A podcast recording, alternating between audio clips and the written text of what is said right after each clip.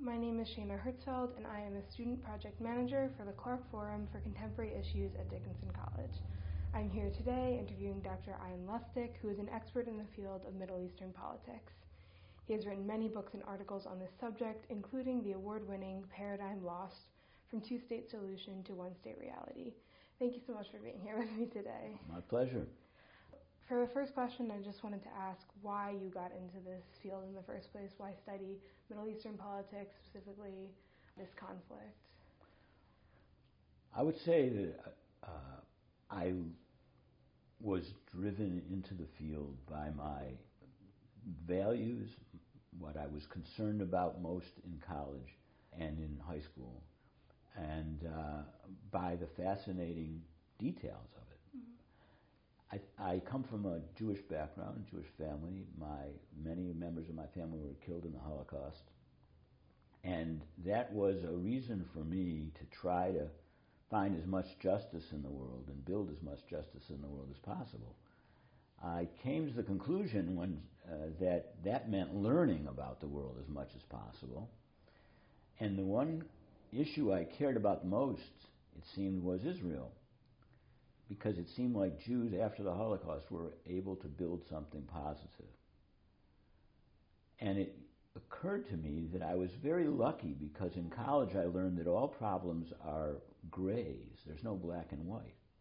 But in my case, it felt like everything I cared about was just black and white. There was the Holocaust, bad. There was the Germans, bad. I mean, there was the Jews, good. Israel, good. But when I started arguing with people, during the anti-war movement, uh, the Vietnam War, we were arguing about everything. I couldn't tolerate it if the person I was arguing with knew more than I did. And so I started really studying, and I actually went to Israel as a junior, and I spent six months there. And the more I studied, the more I learned that the reason I thought that my problem was one that was black and white, and I was so lucky was not because it really was, but because it was my problem. And all people felt that way about their problems. They felt that everybody else is gray, but their world is not. So then t- I convinced myself, wow, my world really is gray, and I've got to master the shades of gray, and that takes deep learning. And that's why I spent my life studying it. Yeah, I had a similar experience. I think coming to college, you you learn. It's gray, So that's a really good way to put it. And I think coming to the conclusion that learning as much as possible is admirable and correct. I guess as, as correct as it can I, be. I, I was I went to Brandeis University, and the motto there is truth, even unto its innermost parts. Yeah, it's a good motto. So you, you mentioned the Holocaust, and I know you talk about the term Holocaustia in your book and its effect on Israeli politics. So could you talk a little bit about that? Yes, uh, that's a very sensitive and complicated issue, and I'm glad you asked the question. There's a difference between the effect of the Holocaust and the effect of the way the Holocaust is remembered. Every historical event is remembered differently as time goes on every generation looks back and argues about what happened in the past from their own point of view. Even great literature looks different when it's read through the lens of contemporary ideas and so on. So, what I did in, in this case is I studied not what the Holocaust was in Israel, but how the Holocaust was remembered in Israel. And I found that there were actually multiple ways that the Holocaust was remembered and how it became a part of Israeli culture, the collective memory of the Holocaust. Uh, and s- three examples I used were at first, one of them was a major way the Holocaust was remembered was that it was a, an object lesson proving that Zionism was correct and that Zionists who said you couldn't trust living among the Gentiles, and who violently, often violently, opposed the, the Nazis were the ones who showed the way. Now, whether it, it wasn't just Zionists who fought against the Nazis, but it's certainly true that the Zionists were among the most vociferous before the war, warning of the possibility of a catastrophe. So a lot of the early way that Israelis remembered the Holocaust was don't tell us about the suffering of the people. Those people, if they didn't deserve this, they didn't listen to the warnings. So they're the ones that got caught. But really, now we're in a new world and we want to go forward. All we know is that Zionism is correct and Israel is correct, basically. So that was one way to remember it. Another way was, you know, the Holocaust, the, the Gentiles are always killing the Jews. And this time around, what's different is not just the scale of it, but that they actually feel guilty. This is what Ben Gurion and Sharett said in the early 50s. We have to take advantage of the fact that the Gentiles feel guilty and get reparations for Israel, especially, uh, because eventually they'll stop feeling guilty. So it was like a an opportunity that shouldn't a wasting asset is the way it was remembered. Now, at the same time, there were those who thought about it differently, who thought actually what the Holocaust is a proof that Gentiles are all potentially Nazis, and that anti Semitism is never going to be eradicated, that if you're a Jew, you are a target of this, and that any criticism of what Jews do could be the beginning of a Nazi attack. And this, this sense that we're all survivors, all Jews are constantly under threat, produced a culture of what I call Holocaustia. So you can have thousands of books all the time coming out on the topic where Israeli teenagers are brought in masses to concentration camps and to ghettos in Germany, very carefully shown and actually purposefully traumatized in order to make them feel as if they are survivors and they, and they can only be safe in a Jewish context. And politicians like Menachem Begin and others who used, who used the image of all Gentiles, and especially Arabs and especially Palestinians, as anti Semites ready to slaughter all Jews to sabotage all chances for peace. This culture took a hold, this culture of Holocaustia, to the extent that in polls you find that, that after it took a hold, Jews feel that it's more important to remember the Holocaust than to and then any other, and to believe in God or any other uh, relationship to Judaism. So I'm interested in how that domination of that particular way of remembering has affected Israel and has affected the Arab Israeli conflict.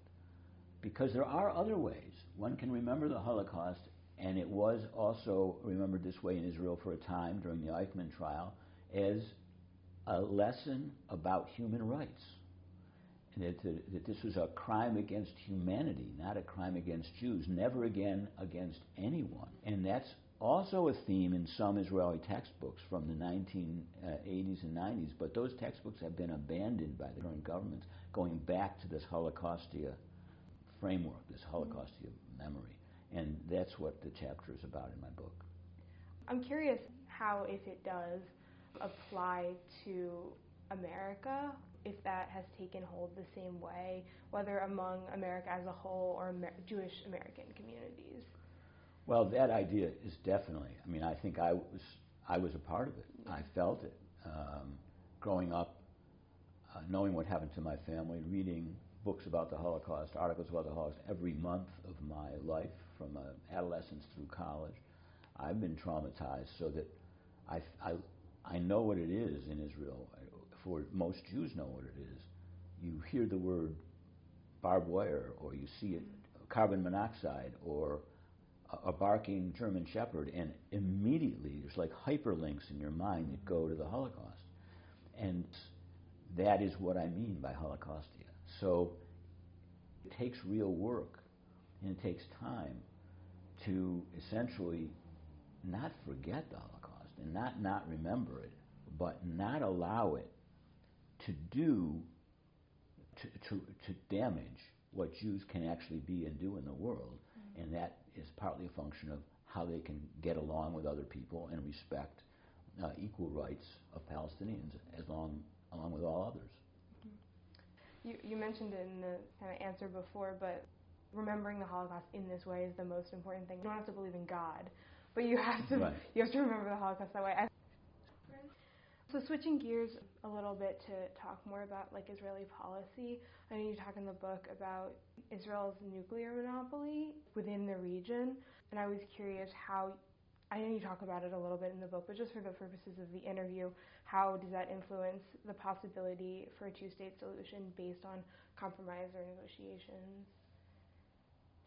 Well, first of all, my book argues, and I believe, that there is no possibility of a negotiated two state solution. In the old days, when there was, the nuclear deterrent that Israel has was an argument in favor of the two state solution because it represented the fact that Israel's existence would be ensured by its deterrence and not by where the borders were drawn because the real threat to Israel's existence would not be by an actual invasion across a border. Now that's sort of immaterial. In that particular argument, is immaterial.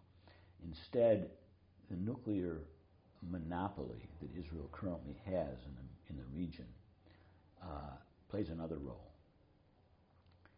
The right wing in Israel has never had a formula that it could offer the Arabs as something that even the right wing thought they could accept. The right wing is now in power. Whether the left and the center actually er- ever offered something genuine is another question. But at least in theory, they had the two state solution they could talk about. Since the right never had any way to talk about peace sincerely, they didn't want the issue raised. Like, what are you actually willing to do? Mm. How do you avoid talking about peace in the Middle East? You do it by using force at no cost. So they could send the Israeli Air Force over Lebanon or Gaza or Syria, and they've done it many, many times, and they don't have to take a risk by doing so, so that the politicians don't raise the possibility of a destructive war. They can just keep the problem at bay with violence and convincing the rest of the world that it all the violence one sees as a result of anti-Semitism or Arab extremism. The problem with Iran's nuclear, the Iranian nuclear threat, is not that Israel wouldn't deter it with its own nuclear weapons. Of course, that's why Israel has nuclear weapons, so that threats like that would be deterred. The problem is that its conventional superiority would not be able to be used as freely and at, no, at zero cost, zero risk and once that happens, if Israel can't just bomb Gaza whenever it wants, it can't just bomb Lebanon or Syria without possibly triggering a nuclear crisis, then it raises questions in Israel. Wait a minute, this is an unsustainable policy. As soon as you recognize that that's unsustainable, you have to talk about peace, and the right cannot talk about peace. So ultimately, the reason for this nuclear scare about Iran is not really about the fear of an Iranian attack, but the fear of the loss of the Israeli ability to use conventional force at will. So, again, switching gears a little bit, talk about the role of the UN a little bit. Whether they've been an effective peacekeeper is not maybe the best way to phrase it, but their role in peacekeeping or negotiations between the different powers in the region? Uh, in different po- in some places, the UN plays a very specific role still. In in Lebanon, for example, you have uh, UN observers. You have UN observers in other places also, and those observers play an important role. But the UN has not been an effective peace negotiating mediator for a long time it's been a punching bag for Israel because the General Assembly is so dominated by outrage against Israeli policy toward Palestinians. And the Security Council is thwarted in taking action by an American veto, which is almost exclusively used when Israel comes up. So, therefore, the UN has been crippled.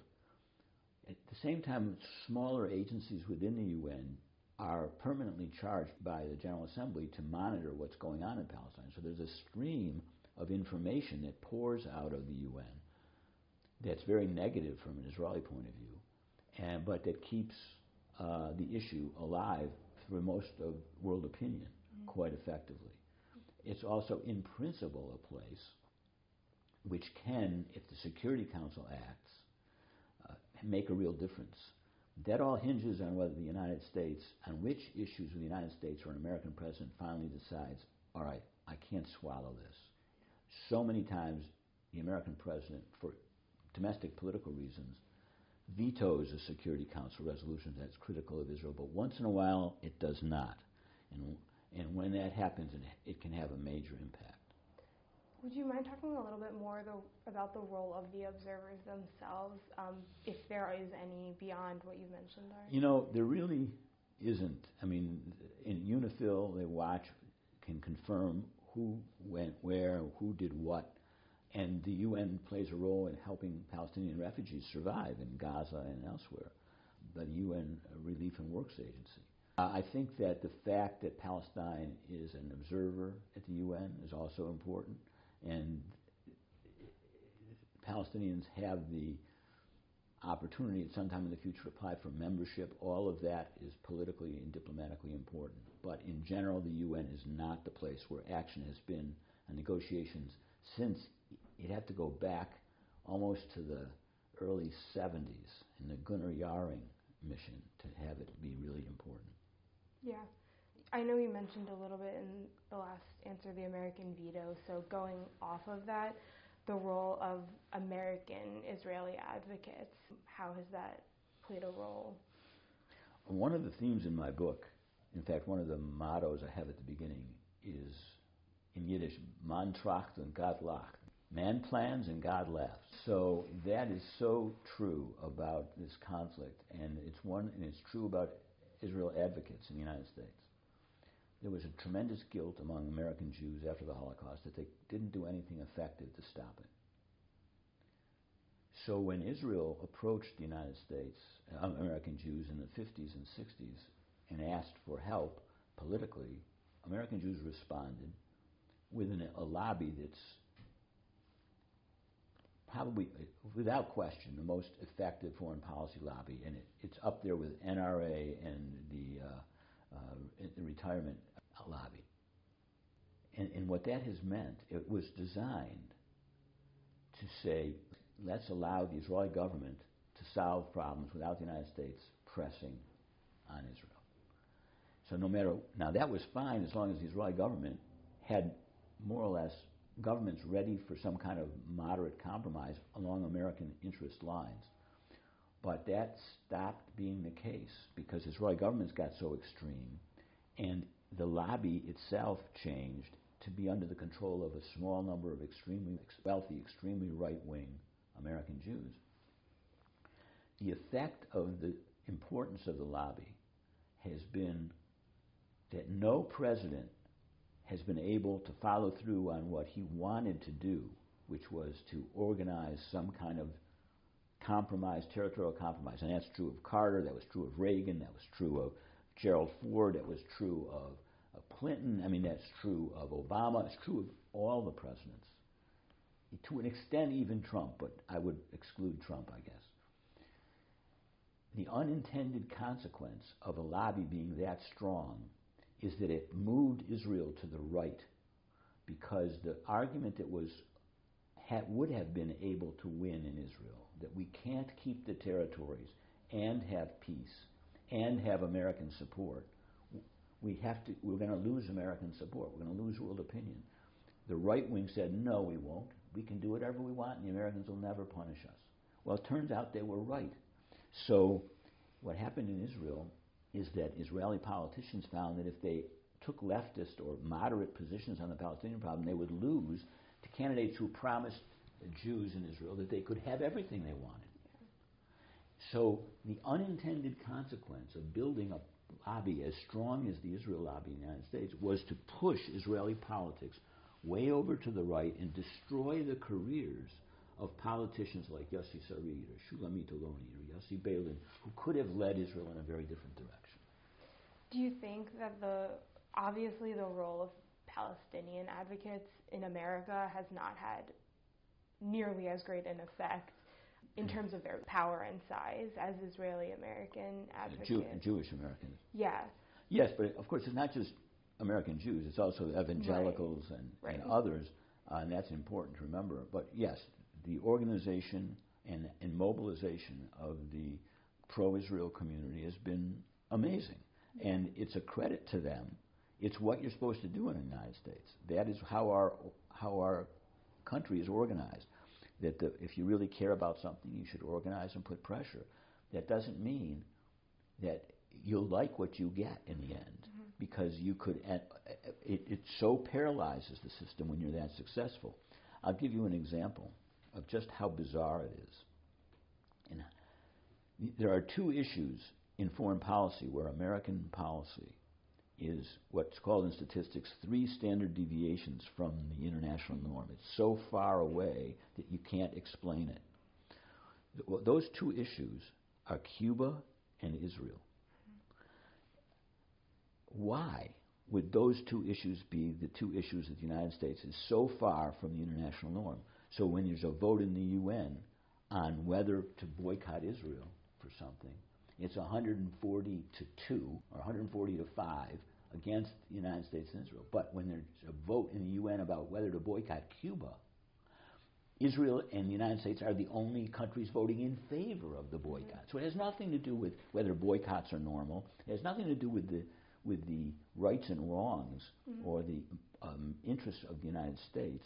It has to do with the fact that there's a Cuba lobby in Florida that's politically extremely important, and there's an Israel lobby in the whole country, but certainly in Washington, which is impossible to uh, confront successfully, uh, except on very small, narrow occasions by presidents. Yeah. So, one last question to sort of wrap it up. I know you talk about there's a, rea- a Jewish reality of being poor. How has that, just sort of to wrap it up, how has that affected Israel's political dealings with the Arab nations that surround it? The fact that there's a Jewish diaspora, Yeah. there was a time when uh,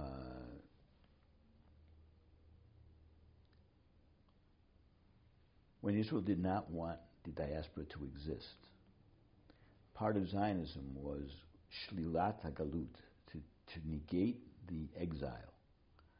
To all Jews should come to Israel, and Ben Gurion was one of the big advocates of that. In fact, one relation, one rea- his reaction to the Holocaust had a lot to do with the fact that he didn't have the emotional connection to Jews who didn't live in Israel or who wouldn't make a contribution to Israel by coming there. And he'd been criticized for that lack of emotional connection. That was abandoned in the 50s when American Jews told Ben Gurion, stop telling our children to, to leave us. If you keep doing that, we will stop giving you money. Well, Ben Gurion wanted the money and he wanted the political support. So Israel made a trade with the diaspora. You give us political support and money, and we'll stop telling your children to come here. Now, they didn't completely tell them to stop coming, but they agreed that Jews can live a real life as Jews not in Israel. This was the big compromise that occurred. There is some ways in which Jews, and I'm one of them, have pushed Israel in the direction of moderation who live in the diaspora.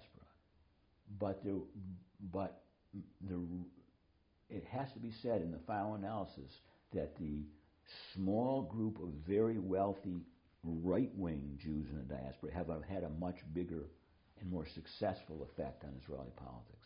So Sheldon Adelson, who died not too long ago, is one of the biggest funders of Netanyahu and of settlements in the West Bank. In fact, there's a newspaper in Israel that's the dominant newspaper now. It's free. It's distributed daily, free to all Israelis who want it. And uh, uh, Israel Hayom, it's a Netanyahu newspaper, completely funded by Adelson. That's just an example. So the Yeah. effect of the diaspora, either through the lobby or through individual actions like that, is quite phenomenal in, Yeah. in extremizing Israeli policy.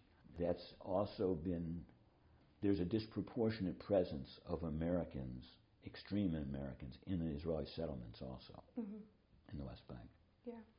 Well, thank you for your time. That's our interview for today. I appreciate your time in answering those questions, and I look forward to learning from your talk tonight. Thank you very much.